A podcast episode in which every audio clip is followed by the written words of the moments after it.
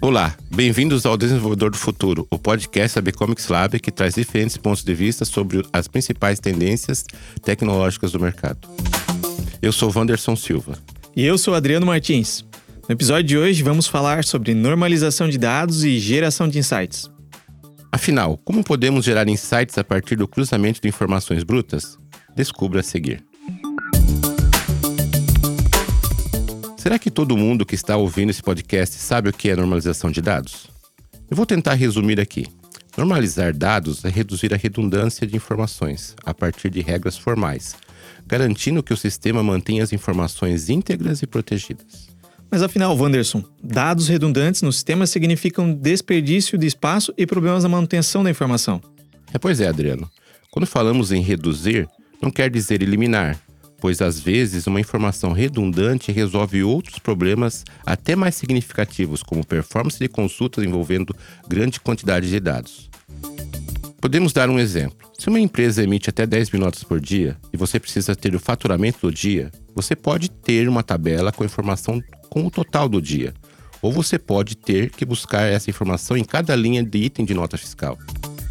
A decisão de gravar essa informação em um nível mais macro pode atender a aspectos de performance e processamento que justifique não aplicar todas as regras formais. Embora existam as cinco formas diferentes de normalizar dados, as três primeiras formas normais elas são muito mais utilizadas nas empresas. Eu vou falar sobre algumas delas. Por exemplo, a primeira forma normal. Ela diz que todos os atributos de uma tabela eles devem ser atômicos. Ou seja, a tabela não deve conter grupos repetidos e nem atributos com mais de um valor. É, dando um exemplo prático sobre isso, uh, uma tabela de clientes não se pode ter dados de pedidos de clientes, já que a informação do cliente se repetiria ao longo dela. Para estar na segunda forma normal, deve ser avaliado se a chave primária é simples ou composta. Se for simples, já está na segunda forma normal.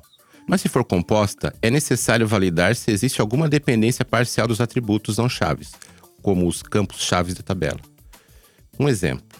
Em uma tabela de pedidos, se tivermos os campos número do pedido, código de cliente e nome de cliente, podemos identificar que o campo nome de cliente depende apenas do código do cliente, ou seja, depende parcialmente da chave primária.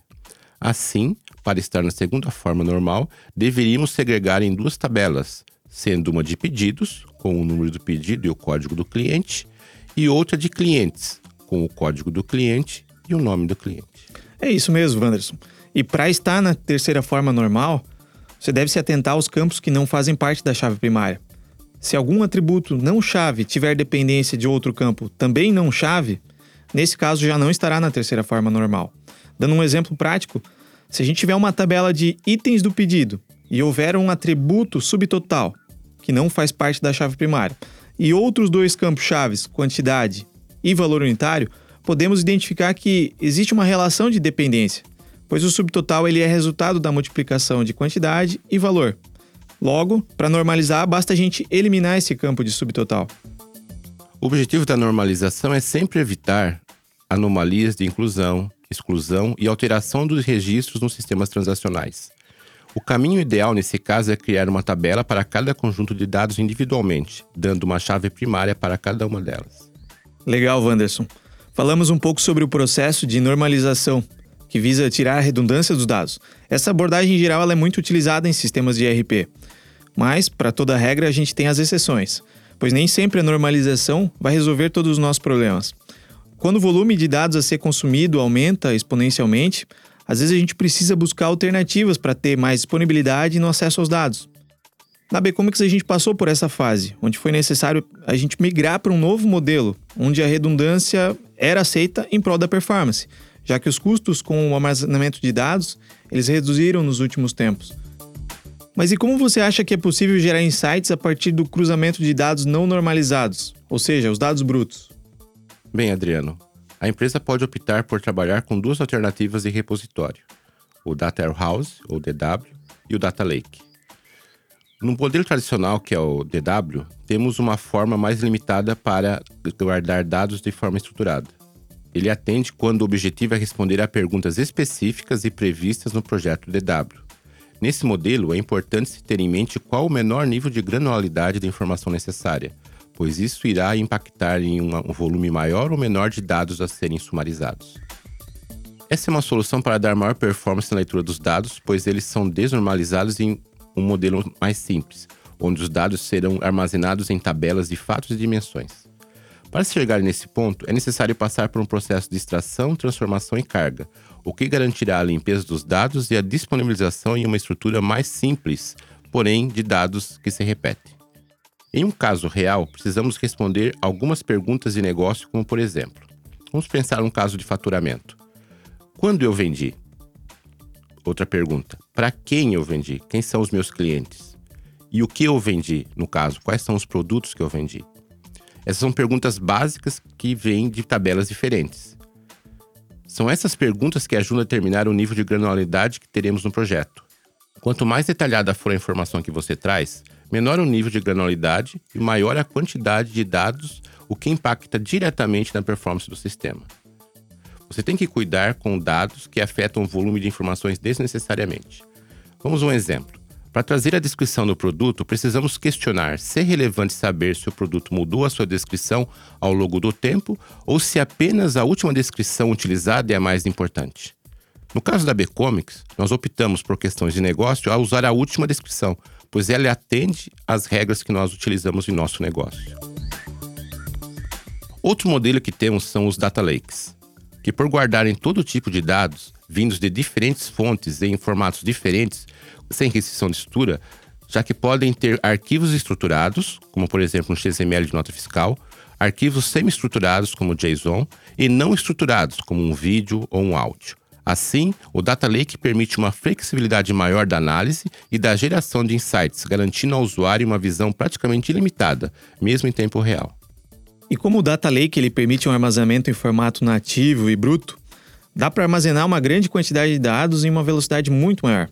Assim, todo tipo de dados pode estar disponível para os analistas explorarem os dados em busca de novos insights sem limitações. Claro que complementar ao Data Lake vem outros desafios quando se fala em armazenamento de terabytes de dados. São necessários novos modelos para atender a disponibilidade e a tolerância a falhas desejável. Nesse cenário, o profissional ele tem, por exemplo, como alternativa uh, o uso de arquiteturas de Big Data, que permite armazenagem uh, distribuída como por exemplo o HDFS da Apache, subprojeto da Hadoop, que é uma arquitetura que possibilita distribuir as partes de cada arquivo que chegam em mais de uma máquina ao mesmo tempo. Isso permite que os dados sejam mais rapidamente processados, gerando ganhos tanto na escrita como na leitura posterior dos dados. Como podemos ver, é um processo bem estratégico e o papel do profissional faz toda a diferença.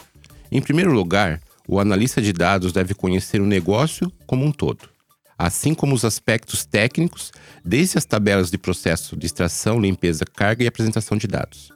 Em casos como esse, conhecer também de UX ou experiência de usuário faz grande diferença. O analista de dados ele precisa ter condições de interpretar, apoiar e direcionar. Na prática, a Bcomex procura sempre prototipar o que se deseja ter como visualização final e depois homologar junto ao usuário, pois isso traz mais agilidade, pois se desenvolve uma solução aderente ao negócio em menor tempo de desenvolvimento, evitando retrabalhos. Mas é importante pensar que geralmente o usuário que solicita tende a induzir o protótipo para um gráfico mais trivial, como por exemplo o gráfico de pizza, pois é o que ele conhece. E muitas vezes essa não é a melhor alternativa para se gerar um bom insight.